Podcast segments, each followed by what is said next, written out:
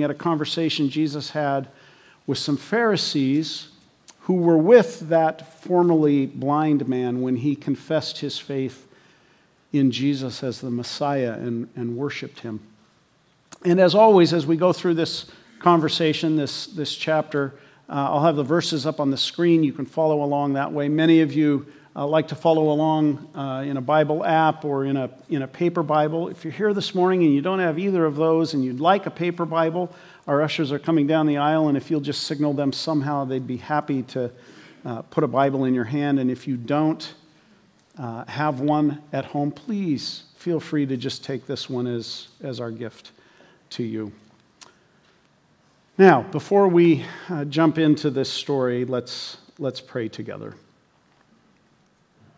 And before I pray, I, I want to ask you just silently uh, to pray.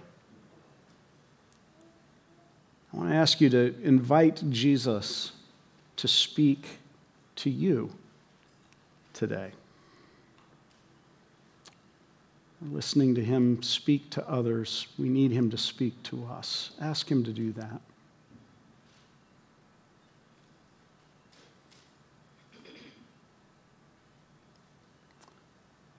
Lord, I pray that you would uh, answer that prayer this morning and that you would speak in a way that every one of us would understand we have heard from you, uh, not just heard from the preacher. Uh, so I pray that your voice would come through my voice this morning and that our ears and our hearts would hear and receive what you have to say to us. We pray that in Jesus' name. Amen. I'm going to take a quick sip here. And, um, and then we'll get to it. Well, our conversation this morning is mostly in uh, chapter 10, but as I mentioned uh, last week, it, it really begins at the end of chapter 9, which is on page 862 of those Bibles the ushers just handed out. And I want to set the scene uh, just, just a little bit, review the story from last week just a little bit.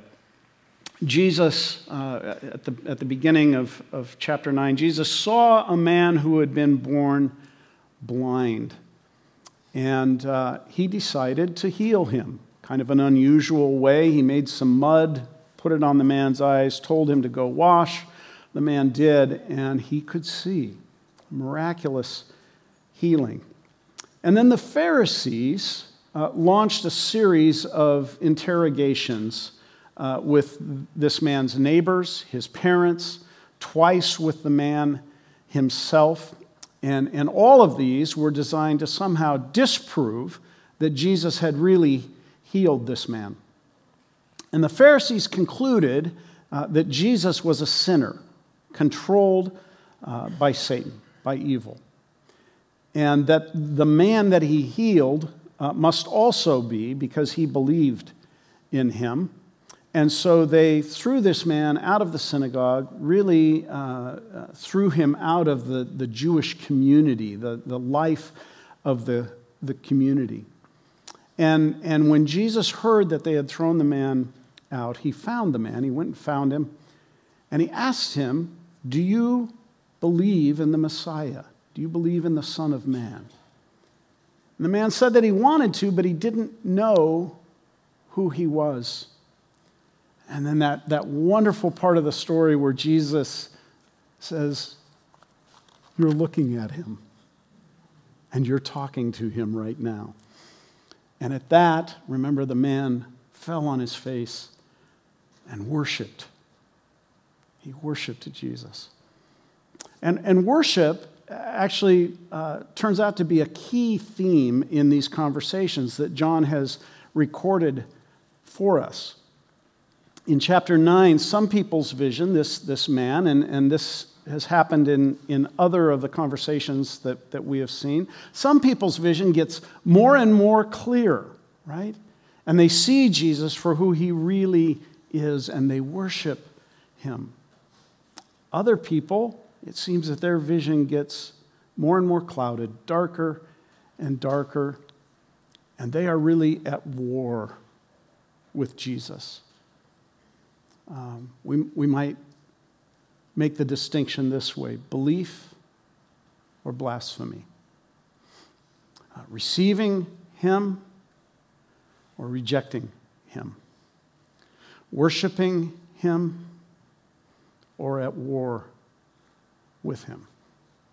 And those are the choices put before the people in these conversations. They're the choices put before us as we listen in. There's no, there's no middle ground with Jesus. Uh, he, he's either Lord of the, of the universe, worthy of our worship, or he's a liar and a lunatic that should be avoided at all costs. That's, that's sort of where things fall. It's, it's one or the other. There's, there's no room with Jesus for, he was a really good teacher, I think. Uh, Jesus just doesn't allow that.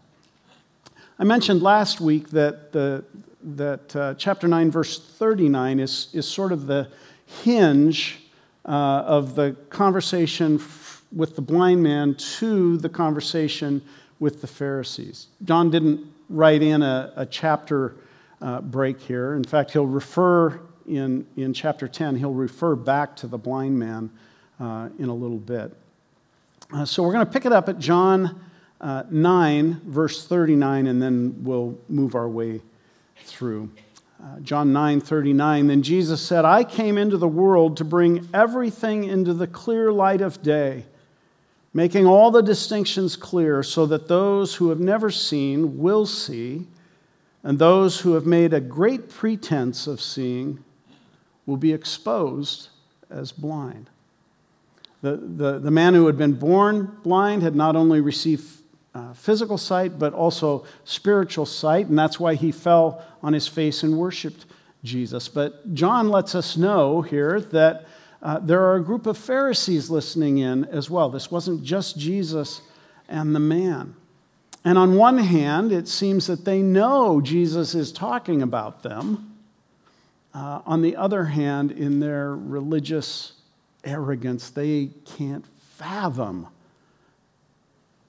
that there's any truth to what Jesus has just said. And so they say in verse 40, Are you saying we're blind? Hear the arrogance there? Verse 41, Jesus replied, If you were blind, you wouldn't be guilty. But you remain guilty because you claim you can see.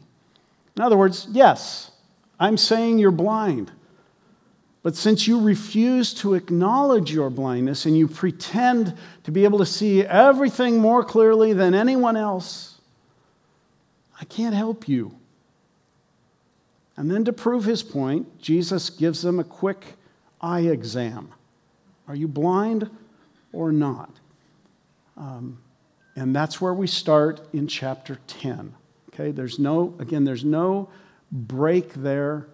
Uh, Jesus said, if you were blind, you wouldn't be guilty, but you remain guilty because you claim you can see. I tell you the solemn truth. It continues right on. Anyone who doesn't enter the sheep pen by the door, but climbs in some other way, is a thief and a robber. The one who enters by the door is the shepherd of the sheep. The doorkeeper opens it for him, and the sheep hear his voice. He calls his own sheep by name and leads them out. When he has brought them all, uh, brought all his own outside, he goes ahead of them. The sheep follow him because they recognize his voice. They will never follow a stranger. Instead, they will run away from him because they don't recognize the voice of strangers. John tells us in verse 6 that this is a parable or an illustration. Some of your translations might say a figure of speech. And at this point, Jesus doesn't specifically identify any of the characters uh, in the story. He simply telling a story. He's, he's just putting it out there to see what the Pharisees will do with it. And the illustration is one that, that everyone in first century Palestine would have been familiar with. In fact, most people in 21st century Palestine would be familiar with it because the way shepherds uh, tend and care for their flocks today isn't much different than, than the way it was 2,000 years ago. So, what is that? Well, sheep were kept in pens when they were not out grazing. And the pens were usually uh, made of, of stone or sometimes um, uh, uh, they had uh, uh, uh, briars and, and sticky things on top. I'm blanking on what word I want to use there, but and, it, and it was in a circular shape, and at one point there was a gap in, in that uh, wall that served as the door. Not, not a door like we might uh, think of here. Maybe, maybe it would be better to say a doorway. Okay? And Jesus says what would probably have been obvious to, to everyone. He says that anyone who climbs over the wall instead of going through the door has no business of being there. They're thieves, they're robbers. Now, these sheep pens that Jesus is referring to here were probably communal, meaning they, they held the flocks of several uh, shepherds in that community. But the doorkeeper knew the various shepherds that were supposed to be there and, and let them in. And then the shepherd would call uh, his sheep, who, by the way, recognized his voice, and then the shepherd would lead them out to pasture. And there are many, many stories uh, of shepherds doing this still. But just by their voice alone, they can call out uh, sheep from, from multiple flocks. They can call out their own sheep just, just by their voice, right? Um, my grandfather was a, was a cattle rancher, which is different than a shepherd. Uh, cattle are different than sheep, I, I know. Um, I, I had a, uh, great uncle who was a, a shepherd, actually, and you know the, the sheep and cattle wars are a real thing. But one of the things that I remember about my grandfather's cattle ranch was the way he called uh, the cattle in. Uh, he'd, he'd, he'd go out to the, to the, uh, the field where, where they were, and he'd, he'd yell, Come, boss! I don't actually know what the word is. I think it's a combination of come and bossy, like Bossy the brown cow, or something. I don't know, but that's what my grandpa said. Come, boss! And amazingly, to me, as a kid, uh, those, those cows would all start moving towards the barn. They just knew. And over the years, I, I, I studied how Grandpa said, Come, boss! you know?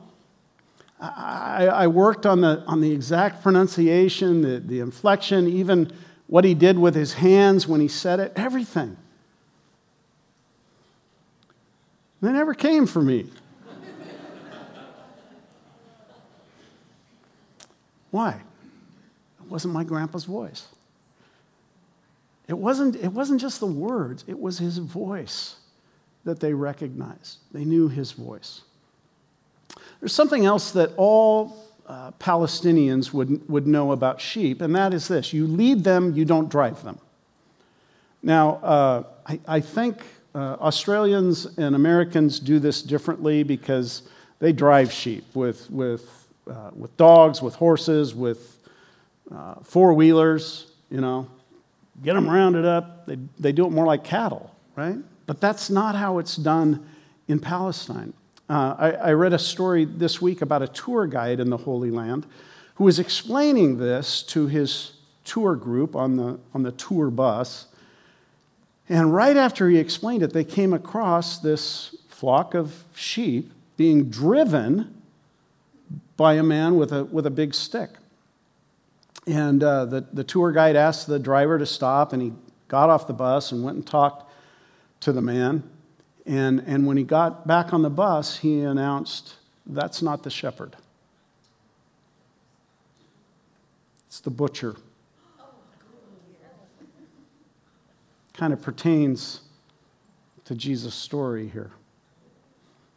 One thing we know for sure Jesus isn't just telling a story about sheep and shepherds, right? There's a spiritual truth that he's making. It, it, was an eye exam for these Pharisees. So he's, he's very intentional about what story he's telling. These, these Pharisees who think they can see just fine. And most Bible scholars make a strong connection between Jesus' words here in John 10 and the prophet Ezekiel's words in Ezekiel 34. In Ezekiel 34, God speaks judgment on the shepherds of Israel. The shepherds of Israel. We could say the pastors of Israel. Pastor and shepherd are the same word. He says there, Woe to the shepherds of Israel! You have not strengthened the weak, healed the sick, bandaged the injured, brought back the strays, or sought the lost. But with force and harshness you have ruled over them. They were scattered because they had no shepherd, and they became food for every wild beast. My sheep, this is the Lord speaking, my sheep have become prey and have become food for all the wild beasts. But my shepherds did not search for my flock, but fed themselves and did not feed my sheep. And John 6, uh, or uh, John 10, 6, uh, tells us that the Pharisees didn't understand what the point uh, was that, that Jesus was making. They failed the eye exam. Uh, they didn't get that he was calling them thieves and robbers, that, that they were the shepherds of Israel that Ezekiel spoke against. They didn't understand that Jesus was saying, Your time's up uh, I'm going to call out a flock of my own sheep um, who will listen to my voice and follow me. Now, there's, there's basically three sections to this larger section that we're uh, looking at today. Uh, the first section is in verses 1 through 6, second is in verses 7 through 10, and then the third is in verses 11 through 18. And one way of organizing and understanding what Jesus is saying is that in the first section, he's telling the Pharisees that he's gathering a flock. This is what I'm doing. I'm gathering a flock of my own. And in the second section, verses 7 to 10, he's telling them why he's doing that. Uh, it's not random, he's doing it for a reason. And then in the third section, verses 11 through 18, he's telling them how he's going to accomplish it. So we've seen already in verses 1 through 5 that Jesus is going to call sheep out who, who will recognize his voice. And let me just say, he still does that today. This is not just a story, this is real stuff here. Jesus still calls sheep to come to him. Uh, he still calls people to come to him. And so, a question that, that I keep asking through this series is can you hear him? Do you hear him? Is there something about him that just it just has this ring of truth? It, it might sound crazy, but it, it has this ring of truth to it that is, that is calling your heart to follow him. Are you listening? Well, after John tells us that the Pharisees don't understand, they don't get it, Jesus continues. And I think not so much because he's still talking to the Pharisees. Others have gathered now, and so he's going to, he's, they don't get it. They failed the test. He's going to continue uh, to talk to anyone who might listen, anyone who will hear his voice. And so he tells them why he's gathering this flock. Verse 7 so Jesus said again, I tell you the solemn truth. I am the door for the sheep. All who came before me were thieves and robbers, but the sheep did not listen to them. I am the door. If anyone enters through me, he will be saved. And he will come out or come in and go out and find pasture. The thief comes only to steal and kill and destroy.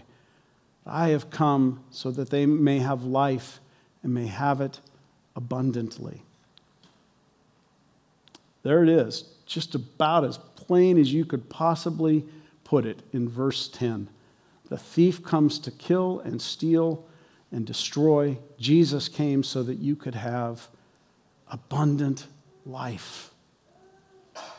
Verse 9 tells us that, that anyone who comes through that door, which is Jesus, will be saved. Something we, we usually think of as, as going to heaven instead of going to hell, and, and, and that's true, but Jesus is offering so much more than that.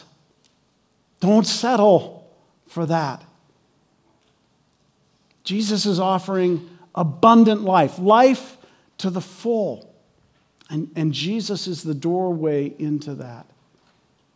He's saying the same thing that we'll hear him say in John 14 I am the way, I am the truth, I am the life. Anyone who comes to the Father has to come through me. You see, in Jesus, all of our deepest longings are met, they're satisfied. You want someone who cares about you more than they care about themselves? Jesus cared. He died for you. He cared more for you than himself. You want to know that you're loved? I mean, really, really loved?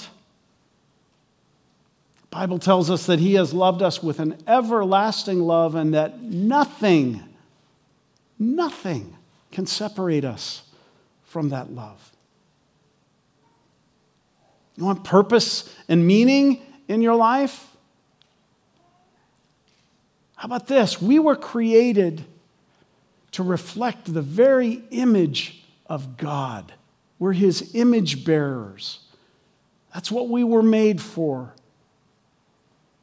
Representing the creator of the universe. We we mess that up big time. But Jesus is restoring that in us. He's given us that purpose back, that meaning back.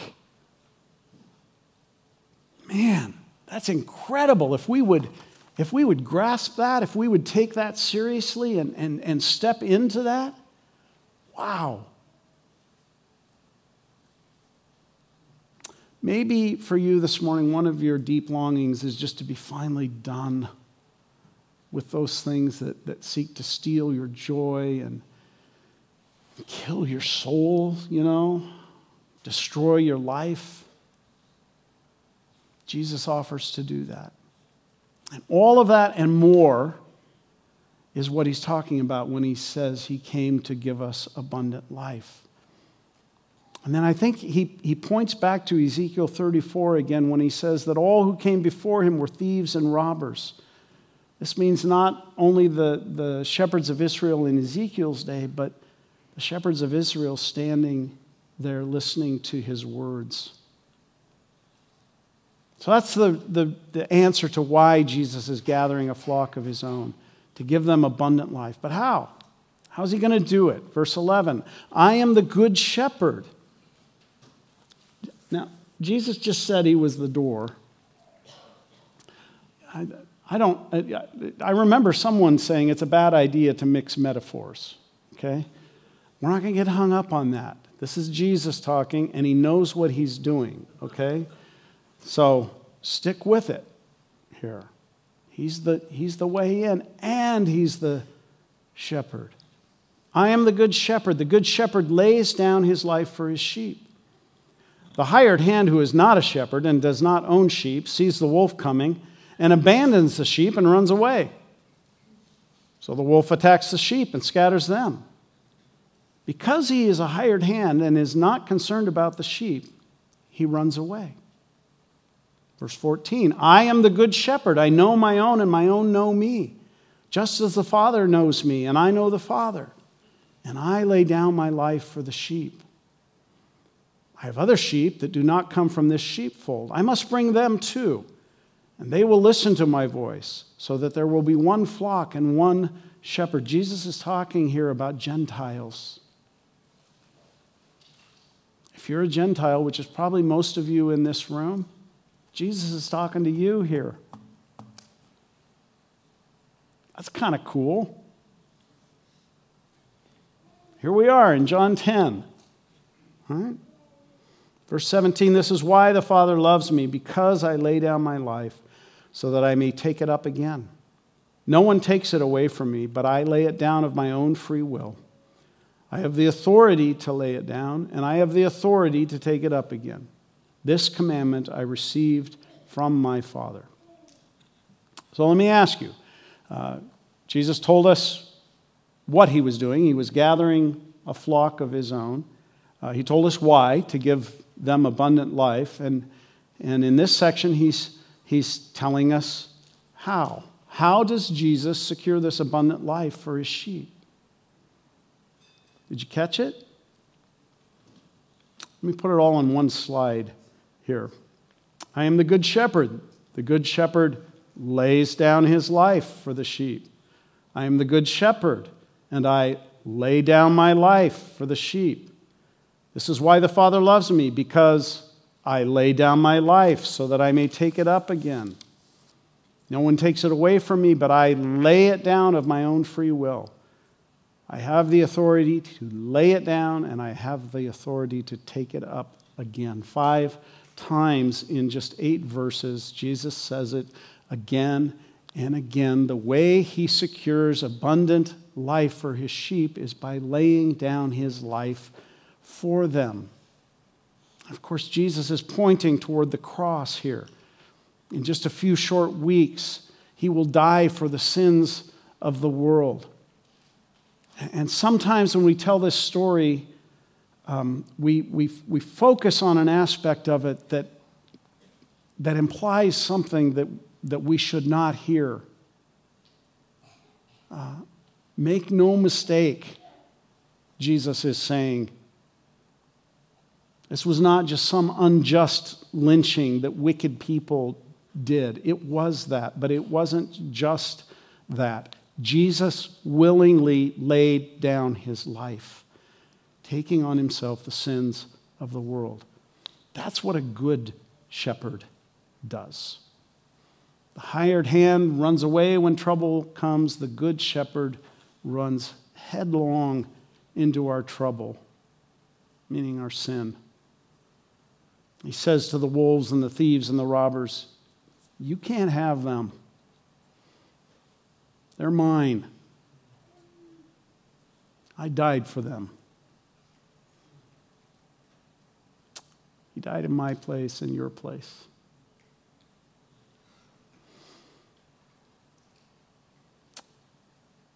But we should ask ourselves a question in this shepherd sheep uh, metaphor. If the shepherd dies for the sheep, where does that leave the sheep? unprotected, right?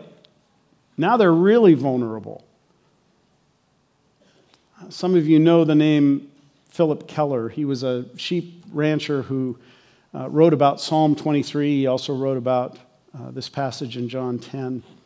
And in his books, Keller spends significant time talking about how utterly helpless sheep are. Uh, by all accounts, they're dumb. Uh, my sister and I had a couple of sheep when we were little. They're dumb. They really are. Uh, they have difficulty finding food on their own. Uh, they, they wander into desolate places, sometimes walking right past good pasture. Not smart. Uh, they're, they're both timid, Keller says, and stubborn. Sometimes they're frightened by the most ridiculous things, and other times they're immovable when there's real danger. And he says sheep are absolutely defenseless. Uh, Dr. Robert Smith of the philosophy department at Bethel College once said that the existence of sheep was the prime evidence against the theory of evolution they summarily disprove survival of the fittest. There is no reason we should have sheep, right? They're not smart enough to make it on their own. And we might be offended that our Lord compares his people to sheep, but if we're honest, I think at many levels anyway, the allusion is probably a pretty fitting one. And that's why it's so significant that the Good Shepherd didn't just lay down his life, he took it back up again.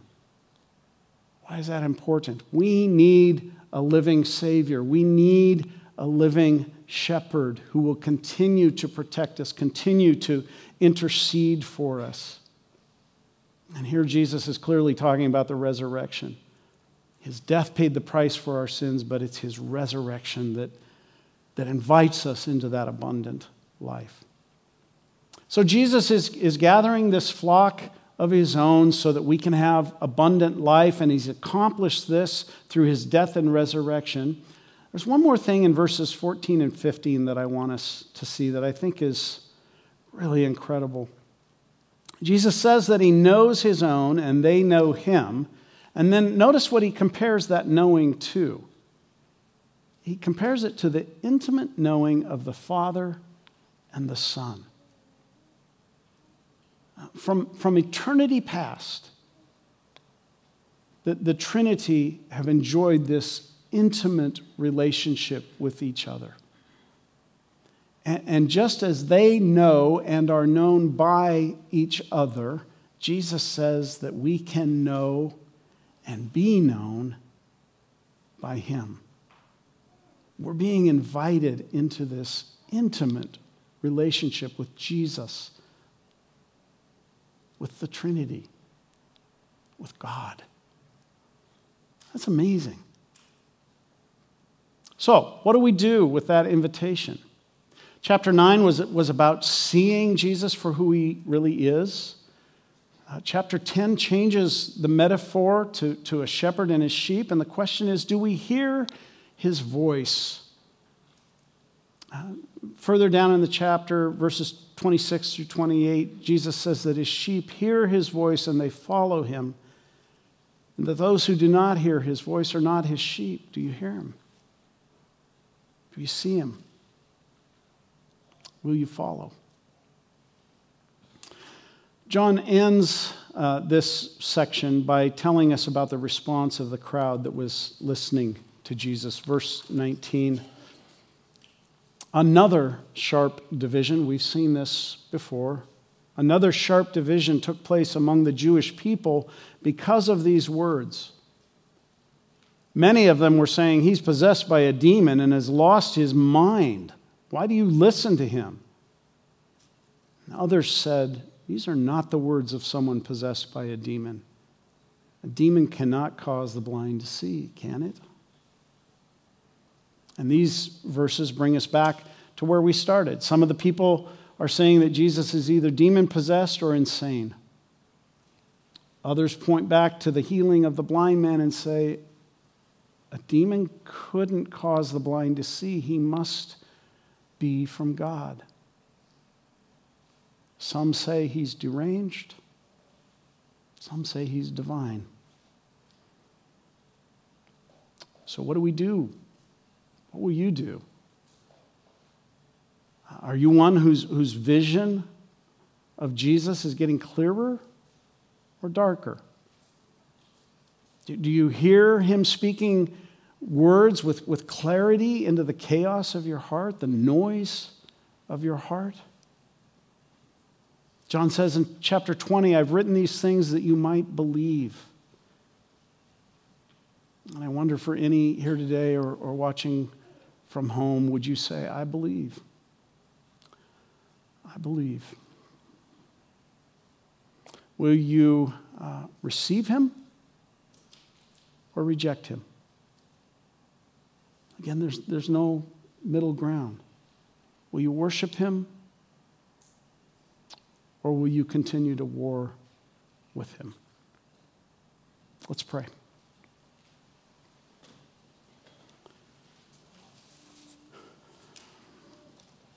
Jesus, I, I pray that I have done justice to your words recorded for us in this conversation. But more than that, I pray for ears to hear your voice, inviting sheep through the door and into the abundant life that you offer. And so, even as we continue in worship, I pray that you would be speaking to everyone in this room, me included. May we all hear your voice and follow you. Amen.